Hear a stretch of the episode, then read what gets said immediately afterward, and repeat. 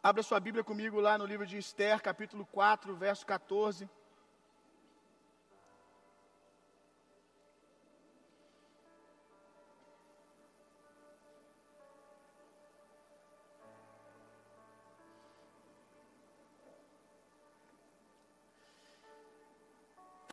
Eu quero hoje ministrar a partir da nossa matéria de oração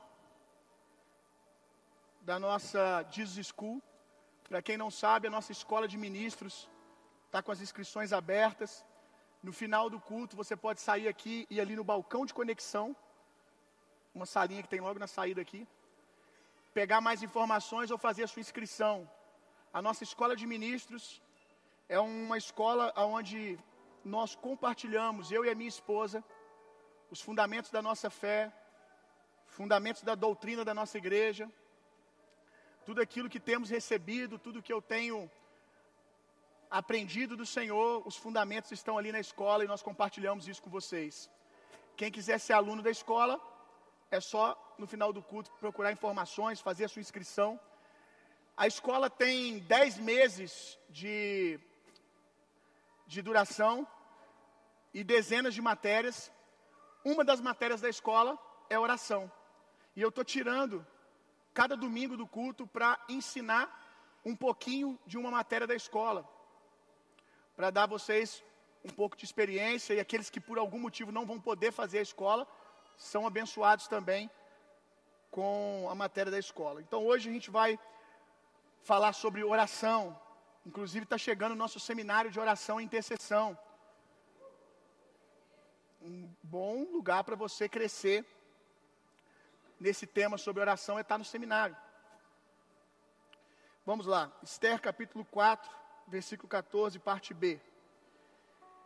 Quem sabe não foi para um momento como esse que você chegou à posição de rainha. O tema dessa mensagem é para um tempo como esse. Vou ler de novo o versículo. Quem sabe não foi para um momento como esse que você chegou a posição de rainha. Esther era judia e de maneira sobrenatural, a um convite de Deus, um chamado de Deus, ela se tornou rainha. E o povo judeu, fora do domínio do castelo, Esther estava ali como rainha protegida, guardada, mas o povo judeu estava ameaçado de morte. Um inimigo do povo judeu havia se levantado e havia assinado um decreto para que todos os judeus fossem assassinados, mortos.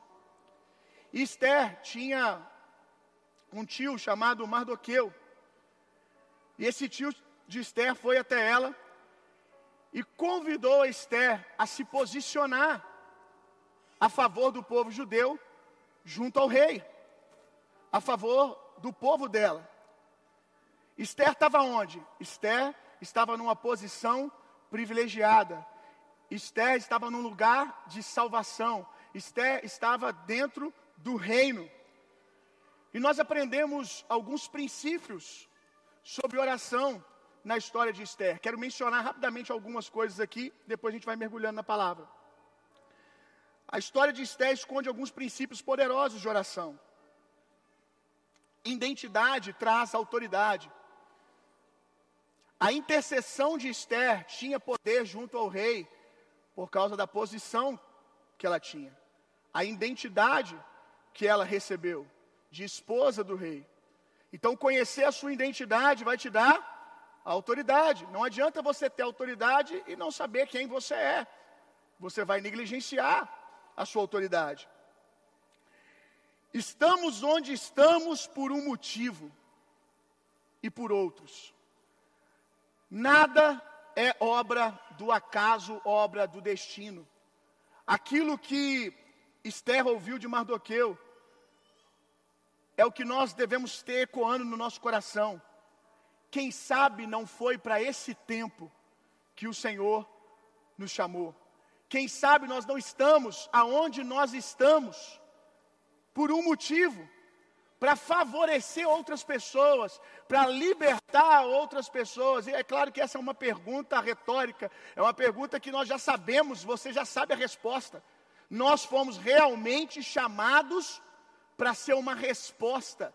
Não estamos no palácio, não estamos no reino de Deus. Você está no reino de Deus, amém? Todo aquele que é nascido de Deus está no reino de Deus. Você não tem a posição que você tem à toa e nem está geograficamente na sua vida à toa. Se você está na faculdade tal, no endereço tal, se você nasceu na família tal, se você trabalha no, na empresa tal, você está ali como intercessor para manifestar o reino de Deus, para favorecer aqueles que não estão na condição de salvação que você está para trazer vida naquele lugar. Deus não colocou você aonde Ele colocou apenas para você trazer o ganha-pão para sua família. Porque Ele poderia ter te colocado em dezenas, em centenas de outros lugares que poderiam fazer o mesmo por você. Ele te colocou naquele lugar porque existe alguém ou algumas pessoas ali que precisa da sua intercessão, que precisa ser favorecido por você como um filho do reino. Amém? Deixa eu te falar uma coisa. Hoje, você teve inúmeras chances de morrer. Essa semana, então, nem se fala. Às vezes você fica pensando isso. Quantas coisas poderiam ter acontecido na sua semana? Não é difícil morrer, irmão. Não é muito difícil morrer. É porque quando não é com a gente, a gente acha que é, que é difícil. Mas já viu como as pessoas morrem simplesmente alguém está. Você está lá comprando pão e acaba sair da padaria, alguém tem um infarto fulminante dirigindo, fica com o carro desgovernado e atropela o fulano, o ciclano e o cara morre. Quando você está andando na rua, é livramento de Deus acontecendo ao seu favor o tempo todo e você nem vê, irmão. É favor de Deus sobre você, salvação se manifestando, guardando você, protegendo você o tempo todo. Mas eu quero te fazer uma pergunta: você está vivo por quê? Você está vivo porque Deus ainda tem algo a fazer. Você está vivo para favorecer outras pessoas. Amém. E essa revelação tem que chegar no seu coração, senão você vai viver uma vida sem propósito, só sobrevivendo. Se estamos vivos, estamos por alguém para esse tempo. Outra verdade que nós aprendemos na história de Esther: o medo que nós temos do rei é falso. Ele deseja nos receber e nos abençoar. Quem conhece a história de Esther sabe que ela ficou temerosa em entrar na presença do rei para pedir um favor, a libertação do seu povo. Ela pensou que o rei poderia não estender o seu cetro de favor e de justiça e pelo contrário, bater o seu cetro no chão e declarar a morte de Esther, porque ela entrou na presença do rei. Havia todo um rito naquela época que para entrar na presença do rei você tinha que ser convidada, só que Esther não podia esperar. Ela tinha que entrar com urgência. E no meio de uma audiência, no meio do, de um tempo onde o rei estava com seus, com seus príncipes, com seus súditos, resolvendo coisas, Esther invadiu o palácio do rei. E sabe o que, ela encontrou? Favor. Todo medo que ela tinha era mentiroso, era uma mentira da religião. Todo medo que passa pela sua cabeça sobre Deus querer te receber ou não, Deus ser bom ou não, é uma grande mentira. Deus está aguardando você se chegar à presença dEle para poder te receber, para poder te abençoar. Amém? Então vamos lá. Três fundamentos para que você tenha uma vida de oração saudável, três entendimentos importantes. Entendimento, entendimento esses que vão proteger você de ser tragado pelo diabo no lugar da oração. Por incrível que pareça, muita gente é tragado pelo diabo dentro do ambiente da oração. Muita gente querendo fazer a coisa certa, mas a partir de princípios errados. Acolhe mentiras do diabo como voz de Deus. e começa inclusive a trabalhar para o diabo em nome de Deus. Gente, como eu já ensinei aqui, que amaldiçoa pessoas. Eu lembro que um dia eu fui numa vigília, e aí a pessoa que estava lá ministrando, antes de eu ministrar, começou a falar uma palavra lá para uma pessoa, mandou ficar de pé e falou que Deus ia matar o vizinho que estava perseguindo ela, que ia botar ele no leito. E como eu já ensinei aqui, às vezes essas coisas acontecem. E aí quando acontece, a pessoa que foi o alvo da maldição e quem liberou a maldição começam a pensar: Deus falou, Deus aconteceu, Deus fez. Então Deus é assim. Mas a verdade é que nem toda oração que você faz é Deus que responde. Quando você ora fora da palavra de Deus, quando você ora amaldiçoando pessoas, você está dando combustível para que o diabo trabalhe. Porque toda autoridade foi dada a você. E o diabo precisa muitas vezes que você fale errado para poder fazer o errado na vida de alguém. Então tem muitas orações que a pessoa fala, diz: Nossa, eu sou profeta, eu falei que o cara ia ficar colocado no leito da enfermidade e ele foi para o leito, cuidado comigo. Você vai descobrir no início da, do julgamento, o Senhor vai virar para você e falar assim: Olha, quem respondeu foi o diabo, foi com ele que você trabalhou. Então, no lugar da oração, por falta de entendimento, muitas pessoas se perdem e são tragadas pelo diabo. Você não tem que aprender muito para orar. Na verdade, a gente tem que desaprender. O problema é que nos ensinaram muitas coisas erradas e complicam sobre oração. Uma coisa, vamos para a primeira, é fundamental você saber para você orar de maneira saudável. Que nós mencionamos na história de Esther. Saber quem você é em Deus. Diga comigo, saber quem eu sou em Deus. Aleluia. Para quem está anotando, as três coisas que eu vou ensinar, os três fundamentos é quem eu sou, o lugar que estamos e oração é mais do que sobre ter uma resposta. Quem eu sou? Toda oração saudável, vida de oração saudável, parte da revelação de que somos filhos de Deus. Abra sua Bíblia comigo lá em Mateus capítulo 6 verso 9 em diante, está descrito a oração do Pai Nosso, que Jesus nos ensinou a orar. Como a oração do Pai Nosso começa? Pai Nosso. Nós precisamos orar a partir desse lugar. Deus é o meu Pai. É esse lugar de intimidade, de relacionamento que eu estou. Como você espera ser recebido pelo Pai? Por um Pai. E aqui temos um problema, porque alguns de vocês, quando eu faço essa pergunta, você diz da pior maneira possível, porque meu pai foi um péssimo exemplo de pai.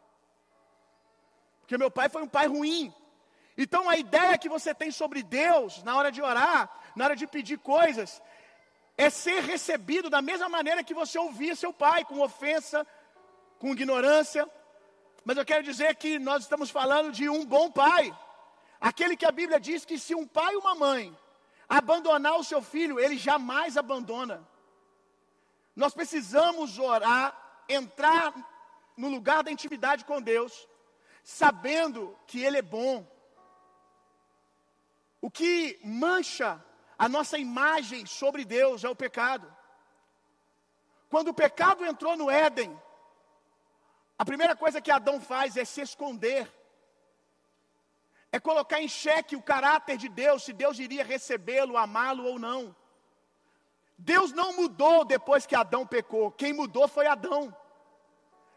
A visão do coração de Adão ficou manchado, ficou manchada. Se o meu óculos aqui tem uma pontinha preta no meio, eu posso olhar para você e achar que você tem uma pinta na testa. E você pode não ter. Mas quando eu olho através de uma ótica corrompida, quando eu olho para Deus através do pecado, eu não consigo conceber a ideia de que Deus seja bom. Por quê? Porque eu não sou bom. Você precisa se relacionar com Deus sabendo que Ele é o seu Pai. E na oração do Pai Nosso também diz: santificado seja o teu nome. Santificar é separar. Separa Deus. Deus não está no mesmo bolo que eu e você. Separa Deus, para de querer conceber a ideia de que Deus é igual a você. Você tem um conjunto de regras absurdo para fazer qualquer coisa, para amar alguém, para retribuir alguém. Santificado, separa Deus, para de interpretar Deus a partir de você. O que você precisa é entender Deus para mudar você. Não é achar que Deus é igual a você. De fato, eu não teria paciência centenas de vezes com alguém igual a mim. Mas Deus é o meu Pai. E olhando para a palavra de Deus, eu sei que Ele é paciente, longânimo, que esse é o fruto do caráter de Deus, o fruto do Espírito. Então vamos lá, saber que Deus é Pai. Mateus 7, 9 ao 11. Que o nosso Pai sabe dar. O nosso Pai sabe abençoar.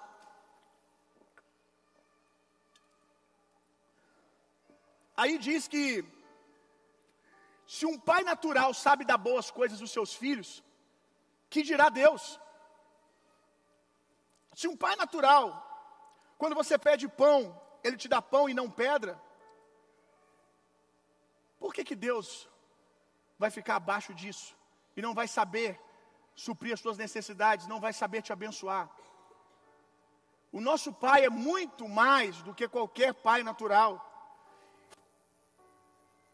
Olha a importância de você entender isso, que quando você pede pão, ele te dá pão e não pedra. Vai te ajudar, por exemplo, na hora que você vai buscar, por exemplo, o batismo do Espírito Santo.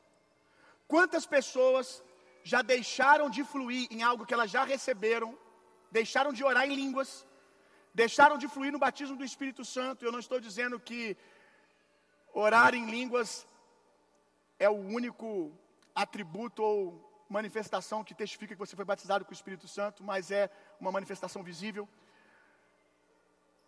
Deixam de orar em línguas na hora de uma visitação, já estão orando dentro mas não liberam na boca, não abrem a boca. E quantas vezes ministramos batismo do Espírito Santo, eu pergunto: quem aqui já, na sua concepção, você quase orou em línguas e você travou com medo de ser algo da carne, ou pior, de ser o diabo colocando algo para você e te confundindo? Muitas pessoas levantam a mão e eu digo para elas: você não está entendendo quem Deus é. Como pode você pedir pão e Deus te dar uma pedra? Como pode você aqui nesse ambiente seguro estar tá pedindo uma visitação do Espírito Santo, uma linguagem espiritual, e Deus te dá uma linguagem do diabo? Você precisa confiar. E muitas vezes as pessoas recebem coisas do diabo, não é porque Deus está dando, é porque elas estão aceitando na incredulidade. O diabo não entra na vontade dele receber o dom e orar em línguas. O diabo entra na falta de concepção dele do caráter de Deus, na fé errada. Quantos estão entendendo? Então, assim é muitas coisas. Nós precisamos saber que Deus é bom. A palavra diz: toda boa dádiva vem do Pai das luzes e quem não há sombra de variação. Quando eu sei que eu sou filho, eu oro na autoridade de um filho de Deus. A gente vai falar mais sobre isso daqui para frente. A Bíblia diz o que sobre os filhos de Deus? Que a criação aguarda, gemendo, a manifestação dos filhos de Deus. Existem algumas coisas que são para os filhos de Deus fazerem. A criação está aguardando a manifestação dos filhos de Deus. Você não pode orar a partir de um lugar distante dessa revelação, porque senão você vai pedir coisas que Deus já te deu, ao invés de manifestar. Como filho de Deus, nós recebemos um testamento. A Bíblia, o Novo Testamento, os Evangelhos, as cartas, contém o testamento do nosso Pai com a nossa herança. Contém ali o que nós já temos, o que nós já fomos abençoados, algumas coisas que nós não devemos nem mesmo perguntar a Deus se é a sua vontade. Por quê? Porque já está expresso que é a vontade dele para todos. Outras nós temos que orar porque são coisas mais pessoais. Mas quanto, por exemplo, expulsar demônios, você não tem que esperar uma autoridade, um chamamento especial de Deus para expelir demônios. Essa autoridade foi dada a todos. No entanto, alguns aceitam que expulsar demônios é para todos, mas quando se fala de curar enfermos, não, aí talvez não seja da vontade de Deus. Mas a mesma palavra que disse para você ir por todo lugar expulsando demônios, disse também que era para você ir curando enfermos. Agora, quando é para expulsar demônio, ninguém pergunta se é da vontade de Deus. Já falei isso aqui. Cai alguém endemoniado na igreja, ninguém vira para o endemoniado e fala assim: Espera aí que eu vou perguntar se é da vontade de Deus expulsar esse demônio. Ninguém faz isso. Ninguém, eu vou num cantinho ali, eu vou jejuar três dias e vou perguntar se Deus quer ou não expulsar esse demônio. Por que, que ninguém faz essa oração? Porque é óbvio. Fazer as obras do diabo. Porque está claro para nós que é obra do diabo. Agora, por que quando nós vemos alguém doente, nós queremos ir lá perguntar para Deus se é da vontade dele? Ele já nos disse para irmos por todo lugar, curando enfermos, expulsando demônios. Nós precisamos entender a nossa autoridade de filho. Precisamos que isso caia como revelação. Como filho de Deus, eu não posso viver como um plebeu. Eu preciso andar com, com, a, com a natureza de nobreza. Eu preciso andar nesse entendimento de que eu mudo realidades aonde eu chego, de que eu, eu, eu, falo e coisas se movem, porque eu não sou qualquer pessoa, eu sou um filho de Deus falando. E como eu disse, muitas das respostas sobre é da vontade de Deus ou não já está no Testamento. É só ler. Tem coisas que você está perguntando se é da vontade de Deus, que você está fazendo vigília e participando de campanha, sete dias para ter uma revelação sobre Deus quer libertar o meu esposo ou não. Sete dias para ter minha, meu esposo libertado, liberto das drogas, liberto do adultério, ou qualquer coisa que seja. Hoje eu fui no shopping.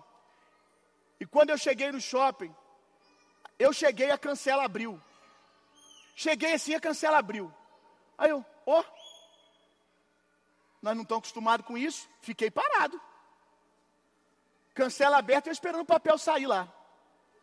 E nada do papel sair. O que, que eu fiz? Dei ré. Falei, não vou entrar nada. Porque se eu não tiver o papel, como é que eu saio? Entrar, entra, e depois? Vão prender meu carro aqui dentro. Aí dei ré. Aí quando eu estou dando ré, vem o cara da, da guarita. Pode entrar, a cancela está aberta. Aí eu disse, é, mas não tem papelzinho. Estou com medo de entrar. Aí ele foi lá e pegou um papelzinho e me deu. Beleza, peguei e entrei. Aí fui, fiz as coisas que eu tinha que fazer no shopping. Quando eu vou sair, meu irmão, eu vou enfiar o papel lá e nada de reconhecer o papel para pagar. A máquina não deixou eu pagar. Aí eu fui de novo lá no cara. Falei, gente, vocês mandaram eu entrar. Eu entrei, olha a situação agora.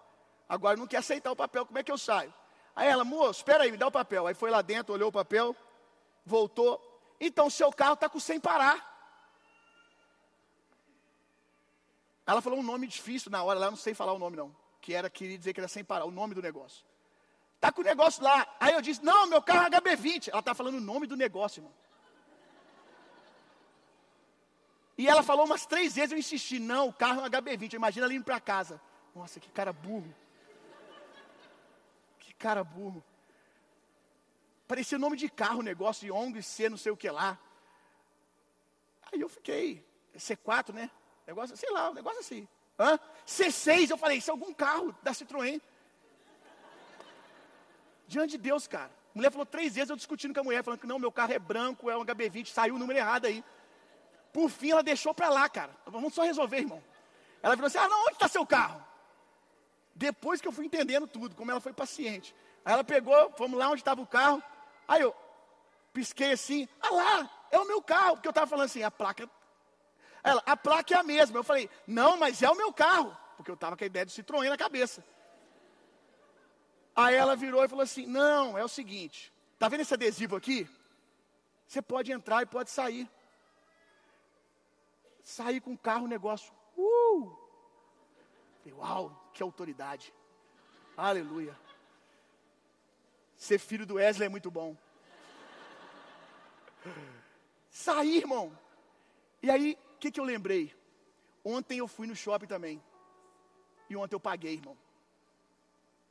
Eu paguei por uma coisa que eu já tinha. Por que, que eu paguei? Porque eu não tinha informação. Porque eu não tive alguém tão paciente como aquela mulher para me mostrar que eu estava pagando por algo que já era meu. Então tem muita gente que fica tentando pagar por coisas, tentando conquistar coisas, meses, anos, que a palavra já disse que não é para você tentar conquistar, não é para você fazer isso ou aquilo para ter, é se apropriar e crer, porque já é dos filhos de Deus. Amém? Aleluia. Então vamos lá, o lugar que estamos, Efésios capítulo 2, isso aqui é muito importante. Verso 6. Como filhos de Deus, Efésios diz que nós estamos assentados com Cristo. Aonde? O que está escrito aí? Nas regiões celestiais, nos lugares altos, no lugar mais alto. Nós temos três céus: o céu que você está vendo, o segundo céu, que são as galáxias, aonde só de foguete você vai, e o terceiro céu, que é o lugar onde Deus está. E nesse lugar onde Deus está, o trono dele está sobre tudo e todos. Não há um céu sobre Deus ou outro que se compare a ele. O diabo um dia teve a brilhante ideia de dizer: Vou colocar o meu trono ao lado do trono de Deus, vou subir até lá. Não foi uma boa ideia, não deu bom, porque ninguém fica nesse lugar, ninguém tinha acessado esse lugar. E o mais incrível é que aquilo que o diabo quis fazer força para roubar, para tomar, que era ficar ao lado de Deus, há uma interpretação errada de que o diabo queria colocar o trono dele. Ele queria colocar ao lado, ele queria sentar ao lado. Sabe o que ele queria? O lugar que não tinha como ele sentar, porque no coração de Deus já tinha alguém sentado lá, que era eu e você, a destra de Deus em Cristo Jesus. O céu dos céus, acima por isso que a palavra diz que Ele tem um nome que é sobre todo nome, e esse nome foi dado a nós, porque nós estamos assentados com Ele. Então você precisa saber de uma coisa: quando você ora, o seu corpo físico está no mundo natural, e às vezes cercado de circunstâncias que dizem que você não consegue, que você não é capaz, que você é fraco, que você é frágil. Mas você tem que entender que espiritualmente você está sentado à destra de Deus. Você tem que decidir orar a partir do que você está vendo, do que o seu corpo está sentindo, ou orar a partir daquilo que você crê e que de fato é a realidade. Você não é o seu corpo, irmão. Seu corpo é onde você mora, você é um espírito, e o seu espírito está à destra de Deus, nas regiões celestiais, em um trono de autoridade. Nós temos que orar a partir desse lugar. A maioria das pessoas ora de baixo para cima. Ora da terra para cima. Por isso que muitas vezes as nossas orações são fracas de autoridade. Porque a gente ora tentando ser, ao invés de orar como quem é. Orar com autoridade, de cima para baixo. Na intercessão você vai aprender mais sobre isso. Marcos 11, 23.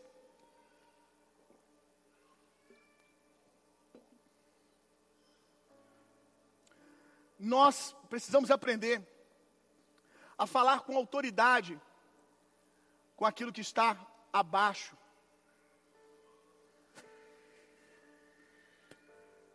Tem coisas, irmão, que você vai falar com Deus, vai perguntar para Deus, vai ter que receber direção de Deus, saber se é da vontade de Deus para você ou não.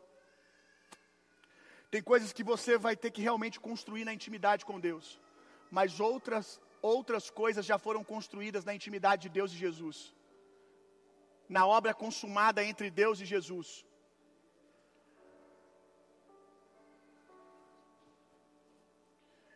Nós não oramos para circunstâncias contrárias à palavra de Deus, enfermidades, maldições, demônios, doenças, coisas que nós sabemos que não tem lugar e concordância com o reino de Deus, pedindo. Não é inteligente você pedir uma coisa que Deus já te deu a resposta. Na verdade, colocou a resposta na sua boca. Ele disse: Diga ao monte, nesse texto que eu mandei você abrir aí, Marcos 11, 23, nós aprendemos que nós não falamos a Deus quanto ao monte, nós falamos para o monte. Ele diz: diga ao monte, não diga a Deus, diga ao monte. Monte aqui é tudo aquilo que é contrário ao reino de Deus, tudo aquilo que você já sabe que não é vontade de Deus. Por exemplo, seu filho está flertando com as drogas, por exemplo. Você não vai botar a mão sobre o seu filho, ou quando for orar por ele, Deus, faça a sua vontade na vida do meu filho. Tira ele das drogas. Você precisa se posicionar em autoridade como um filho de Deus que já sabe a resposta. Jesus foi por toda parte desfazendo as obras do diabo. Ele não veio matar, roubar e destruir. Você sabe, está claro, precisa de um grande entendimento para entender que a questão das drogas na vida do seu filho é obra do diabo. Você precisa virar para essa condição e dizer: Ei, vício, vai embora agora, em nome de Jesus. E é assim que você vai se posicionar toda vez que você for orar pelo seu filho. Usando a autoridade que lhe foi dada, você vai dizer ao monte: erga-te e lança-te no mar. Situações de miséria, erga-te e lança-te no mar. Situação de maldição, de doença, de demônios agindo. Você fala e acontece, porque você é um filho de Deus. Amém? Porque a palavra de Deus está nos seus lábios. Tudo que está abaixo, como eu disse, tudo aquilo que nós sabemos que não tem vida, raiz no reino de Deus, demônios, circunstâncias, maldições, doenças, nós precisamos ordenar que elas saiam.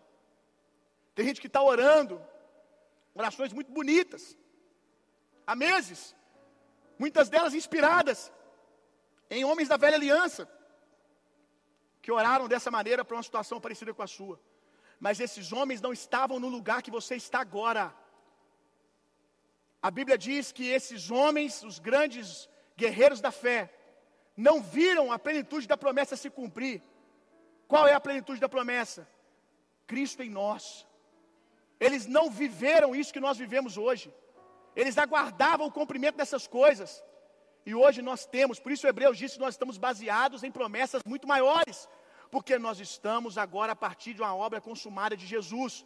Nós precisamos nos comportar como Jesus se comportava diante de enfermidades, diante de maldições, diante de demônios. Nós precisamos nos comportar como o filho primogênito se comportou, porque ele é o modelo. E nós temos a mesma natureza, a mesma unção. Amém? 1 Timóteo capítulo 2, verso 4.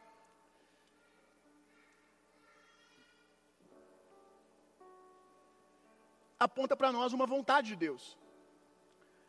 Talvez você pergunte, Deus, é da sua vontade que o meu filho seja salvo? Que o meu filho te conheça? Que o meu patrão te conheça? Você já sabe a resposta. A palavra tem a resposta. O que, que diz aí? que é a vontade de Deus que só você seja salvo? Diz que a vontade de Deus é que quantos sejam salvos? Todos. Jesus não morreu apenas por você e por mim. A gente só teve o privilégio, a honra, que tem que ser encarada como comissionamento, tá? O comissionamento, porque eu penso assim: se eu fui salvo primeiro, é para trabalhar primeiro, pelos que não são salvos. Foi assim que aconteceu na minha casa. Eu me entreguei a Jesus primeiro e depois os meus pais, o meu irmão. Porque uma das orações que eu fazia, quando eu ia orar, eu dizia: Eu estou requerendo aquilo que Jesus já conquistou na cruz. para os meus pais, para o meu irmão.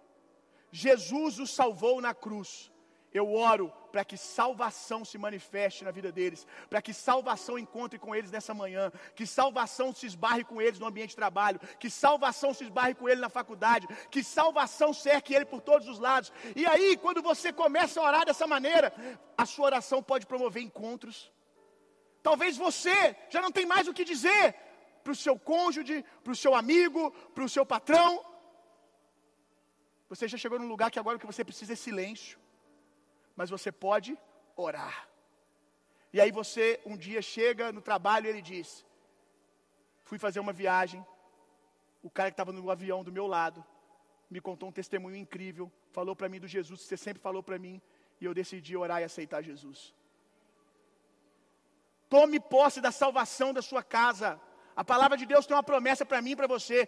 Tu e a tua casa servirá ao Senhor. Ore a partir do que já foi dito. Não é Deus, é da tua vontade. Deus, eu me, me, me, me apego, eu me aposso daquilo que o Senhor fez. E eu declaro salvação sobre o meu pai, salvação sobre o meu tio, salvação sobre o meu patrão. E ore assim, que salvação se encontre com ele hoje. Que salvação se encontre com ele na universidade. Que salvação se encontre com ele quando ele for pegar o seu carro, sair para trabalhar. Ore a partir desse lugar. Essa é a vontade de Deus para todos. Esther estava lá e chegou a hora dela se posicionar. Chegou a hora dela parar só de usufruir. Nós já ensinamos aqui: salvação é a porta de entrada para quê? Para o reino. Você foi salvo não só para ser salvo e não ir mais para o inferno. Não, você foi salvo para viver o céu na terra, amém? Você foi salvo para manifestar o reino de Deus na terra. Você foi salvo para salvar, para transbordar na vida de pessoas. Então, você é uma externa nesse tempo. Deus te colocou nesse lugar, aonde você está, aonde você tem ido, por causa de alguém. A sua oração, a sua oração pode estar mantendo alguém vivo e você nem sabe. Quantos testemunhos que eu já ouvi, inúmeras vezes, de pessoas que viram a morte de frente quando estavam envolvidos no tráfico, envolvido com roubo, envolvido com tantas coisas do inferno, mas tinha uma avó, uma tia de oração orando.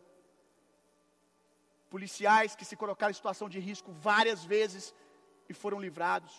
Pessoas que já passaram por acidentes que não tem como o cara sobreviver e está lá. Por quê? tem uma redoma de proteção, de intercessão. Tem alguém orando, ou alguém até que já foi para a glória, que já foi para o Senhor, mas deixou ali um decreto de oração sobre aquela pessoa. Então ore, eu contei aqui, não vou contar de novo, o livramento que eu recebi. Antes de eu viajar, recebi uma oração de um irmão, falou, sinto de Deus de orar por você. Ele orou por mim, e Deus falou comigo, estou te dando um livramento hoje. E ele não orou por isso, ele orou várias coisas, orou muito em línguas, e Deus me revelou, estou te dando um livramento hoje. De maneira sobrenatural, estava tudo marcado para eu ir para Petrópolis, no horário certo que teve aquele caos lá em Petrópolis. Tudo mudou para que eu não estivesse lá. Deus me deu um livramento para mim e para minha família. Oração, meu irmão. Romanos 14, 17. Ainda estamos falando do lugar que estamos.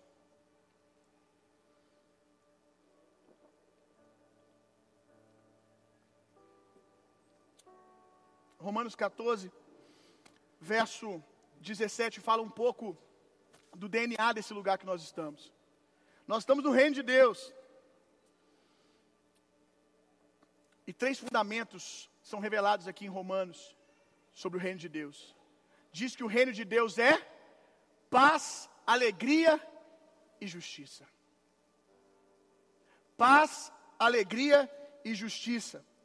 Então, quando eu oro a partir desse lugar, no reino de Deus, eu oro invocando essas realidades na vida das pessoas. E às vezes você tem até vivido isso, mas tem menosprezado o resultado das suas orações. Às vezes você ora por alguém, e ali enquanto você ora, você entrega palavras para alguém que está depressivo, que está desanimado, e a pessoa termina, você termina de orar, a pessoa te dá um abraço e diz: Uau, isso me fez tão bem. A sua oração encorajou, Sabe por quê? Porque você orou a partir do lugar do reino. E o reino de Deus é paz, alegria. Alegria chegou porque você orou do lugar de favor que você está. Quantas pessoas vão ter a vida transformada se a gente começar a entender que nós oramos desse lugar, nós somos portadores dessas verdades: paz, alegria e justiça. Essas coisas se manifestam quando nós falamos, quando nós oramos pelas pessoas. Quando você ora por alguém e paz chega, reino de Deus chegou. Só que tem um outro lado dessa moeda. Se o reino de Deus é paz, alegria e justiça, se essas três coisas devem acontecer quando você ora, deve se esperar esse resultado na vida das pessoas. Se deve acontecer quando você ora, você deve usufruir dessas coisas também, porque elas passam por você. Viu? Isso é óbvio. Não parece tão óbvio quando nós conhecemos intercessores que são depressivos. Pessoas que quanto mais elas oram, mais chatas elas se tornam mais pesadas elas se tornam, mais rancorosas elas se tornam. Não vou pedir para você levantar a mão, mas eu sei que vocês conhecem pessoas assim. Tem uma vida de oração contínua. Ora, ora, ora, ora, ora, mas é uma pessoa pesada. Está sempre falando de quê? Retaliação do diabo. Ah, eu estou assim porque eu estou orando por fulano, então o diabo está me dando um pau aí por causa disso, a gente está brigando. Ah, eu estou assim porque eu carrego o mundo nas costas. É, quarta pessoa da trindade. Está carregando o que você não tem que carregar. Estou carregando um peso. Não, que peso? Jesus já carregou o peso, irmão. Você é portador de boa notícia, você conta para o outro que Jesus carregou o peso. Você não pega o peso dele e sai com ele nas costas. Você é portador de boa notícia. Como eu disse, muita gente tem sido tragado pelo diabo pela ignorância no lugar de oração. Conheci inúmeras pessoas assim, tristes, pesadas. Na hora de orar, fervorosas. Pessoa que quando todo mundo precisava de oração, vamos na irmã tal, vamos no irmão tal. Mas vamos lá só para pedir oração, porque para conviver com ele, misericórdia. Vamos lá, orou, tomou café e vamos embora, irmão. Não fica não, porque se abrir a boca é só reclamação. É só dor aqui, dor ali, dor não sei o que lá. É só prova, é só demônio. O reino de Deus é paz, alegria e justiça. Nós oramos a partir desse lugar, sentados com Cristo, não é sentado no meio do inferno com o diabo e seus demônios, não, irmão. E lembrando, né, que esse inferno que a gente desenha, ele nem existe. Sei que eu botei agora uma interrogação na sua cabeça, né? Esse inferno, irmão, que o diabo fica lá com tridente e no meio do fogo comandando tudo, isso aí foi o quadro que ele pintou, literalmente, né, na história pintou-se vários quadros como esse, e tem muita gente que acredita. O fogo do inferno não é o fogo do diabo, não. O fogo do inferno vai ser o fogo da ira de Deus, meu irmão. O diabo não tem controle sobre fogo nenhum, não. Essa imagem do diabo com chifres, o chifre dele está cortado, irmão. Chifre na Bíblia é sinal de autoridade. Ele pintou o que ele queria que as pessoas pensassem sobre ele o desenho do diabo no meio do fogo, aquele fogo, na Bíblia, diz que ele vai ser consumido, ele e os seus demônios, nesse fogo da ira de Deus. O diabo não tem nem a chave da casa dele, irmão. E você entregando a chave da tua para ele. Larga de ser bobo. Então, nós precisamos orar, meu irmão, fora dessa imagem de que o diabo é poderoso, de que o diabo é forte, de que eu estou cercado por demônios. E porque eu estou orando, quanto mais eu vou orar, não, porque quanto mais eu oro, mais o diabo me bate. Mais prova eu passo. Como diz aí, eu concordo com alguns pentecostais, né? Talvez antes não te batia, porque tá, você já estava do lado dele mesmo. Vai bater em quem? Quem já joga no time? Mas entenda uma coisa, ele não tem autoridade. A Bíblia diz que aqueles que são de Deus, o diabo não toca. Se todo intercessor orasse a partir de um lugar de autoridade em Cristo, a gente não ia ter tanta gente depressiva dentro de ministério de intercessão, enjoado, crítico, é, é, caça-demônio. Falta só tocar a musiquinha do Caça-Fantasma, que eu não lembro agora. Só vê demônio. Demônio, quem tem visão quem tem discernimento de espírito, quem tem visão espiritual, vê também, mas nunca vê um anjo, meu Deus. Nunca vi uma obra de Deus, é sempre é serpente. Eu já fui de igreja que é, toda hora, ah, porque eu vi um dragão, não sei aonde. Aí agora porque eu vi um, na sala das crianças tem, um, tem uma serpente. Aí depois eu vi o ovo do diabo lá na cabeça de não sei quem. O diabo agora até bota ovo. Aí depois. Pastor vai viajar. Meu irmão, eu fui de igreja que o pastor vai viajar, ele não conta. Ele não conta que ele vai viajar, irmão. Que é fila de profetada de que acidente, de não sei o que lá. Nunca vai ser uma bênção a viagem. Nunca vá em paz que o Senhor é contigo. Volta que vai ser uma bênção a sua viagem. Porque as pessoas ficam nesse lugar. Não oram de um lugar de autoridade. Então, irmão, ore a partir de um lugar de autoridade. Não é o diabo que nos retalha, não. Ele pode até tentar, mas aí nós retalha ele mais ainda. Não é ele que vem para cima, não. É a gente que vai para cima. As portas do inferno não prevalecem contra a igreja. Quanto mais ele se levanta, mais a gente adora, mais a gente louva, mais a gente diz que Deus é poderoso, mais a gente deixa ele endemoniado, irmão. Cantando e adorando a Deus. E eu, eu dificilmente paro até para falar com ele. É uma vez só, e o resto é adoração, vê se você aguenta ficar aqui. Lugar de autoridade, meu irmão. Esse é o lugar que você precisa orar. Reino de Deus é alegria. Intercessores deviam ser as pessoas mais felizes da igreja. Porque eles passam mais tempo aonde? Na oração. E oração é orar a partir de onde? Do reino. E o reino de Deus é alegria, então o intercessor tem que rir. Intercessor tem que rir, intercessor tem que ter sorriso no rosto. É uns intercessor que parece que está vindo da terceira guerra mundial toda vez que vai orar. Carrancudo, bravo. Ora, você já, meu Deus. O assim que eu te digo, até estremece a perna. Assim que eu te digo, vaso. Você já falou assim, ah, lascou para mim, juízo chegou. Nunca é uma profecia com um sorriso no rosto. Não tem uma palavra de encorajamento. Se o reino de Deus é alegria e paz, os intercessores deveriam ter esse semblante de paz e alegria. Essa é a escola que a nossa igreja está sendo educada. Essa é a escola que nós estamos construindo, meu irmão. Daqui uns anos você vai conhecer os intercessores da igreja, porque eles estão os mais alegres, porque é os que bebem mais vinho, irmão, do Espírito. Aleluia, é bom deixar claro também. Que é assim que nasce a heresia. Ainda fala que fui eu que falei ainda. Estou cumprindo a palavra do pastor. Vamos lá, por último, oração é mais do que sobre ter uma resposta.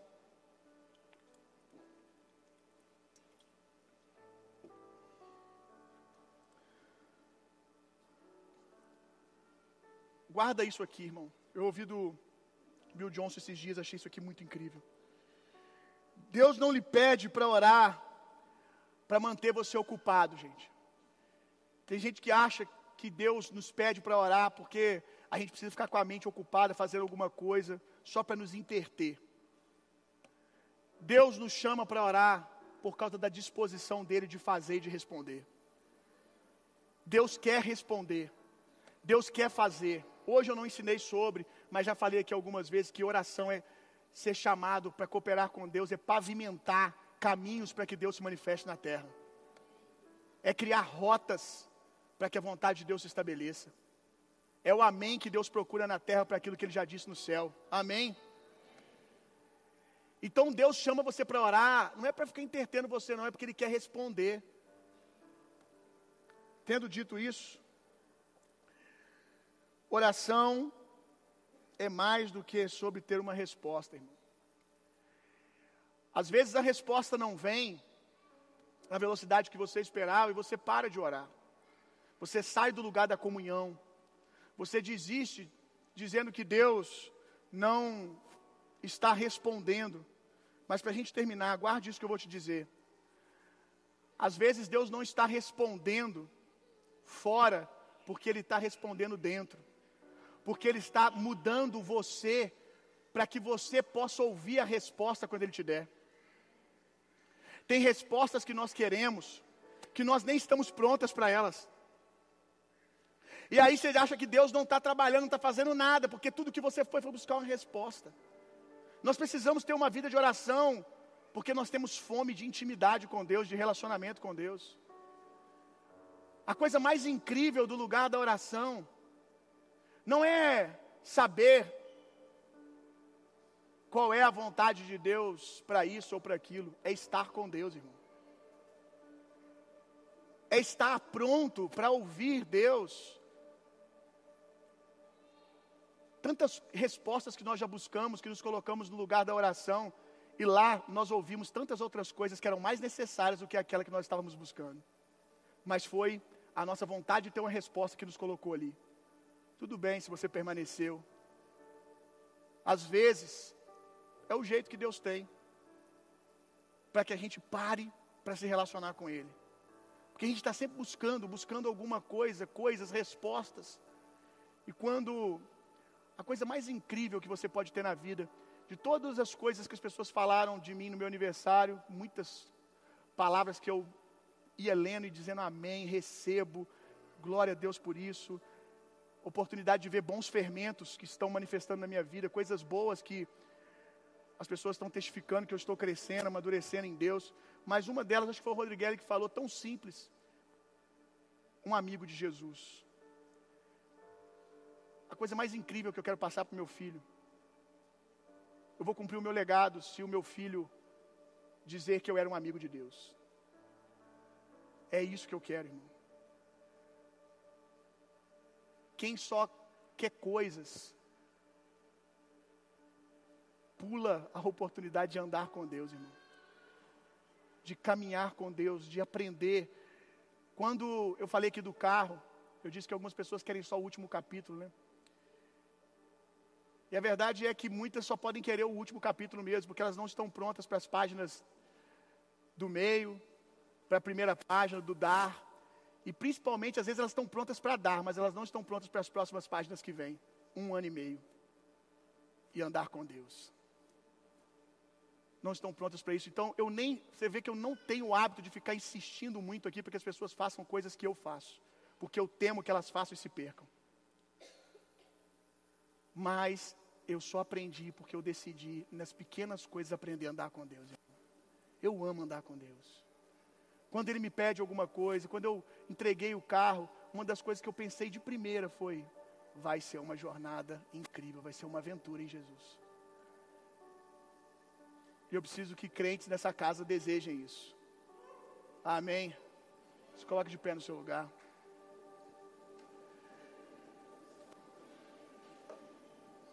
Talvez alguém não pegou o que eu disse, mas eu vou repetir.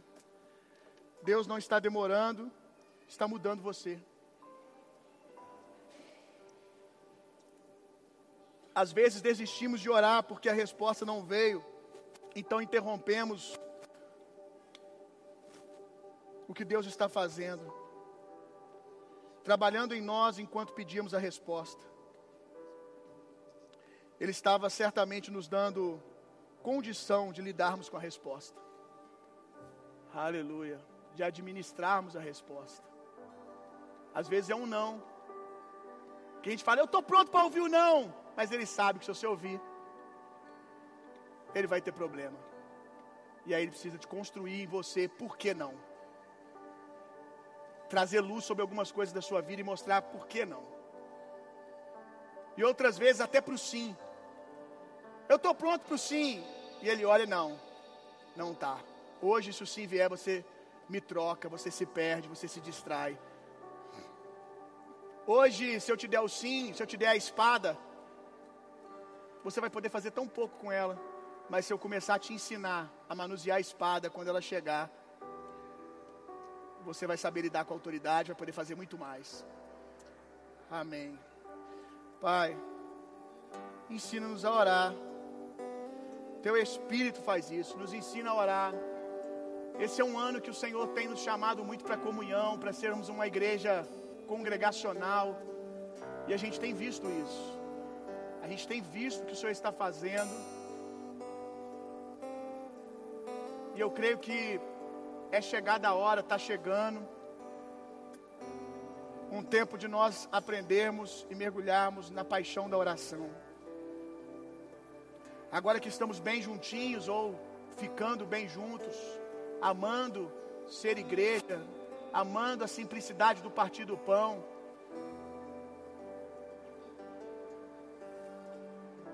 Está chegando a hora de nós orarmos mais uns pelos outros, de nós orarmos mais,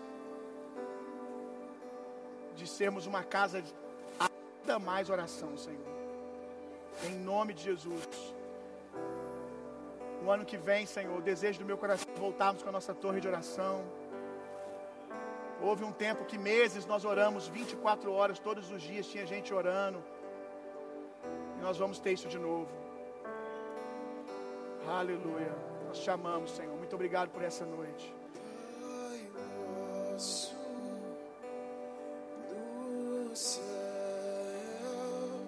Que o amor de Deus, que a graça de Jesus Cristo, consolo, poder e a personalidade do Espírito Santo sejam em vocês e através de vocês, hoje e sempre. Vão e tenham uma semana sendo profundamente, intensamente amados por Deus. Vão, transformem o mundo e reinem vida. Deus abençoe. Muito obrigado.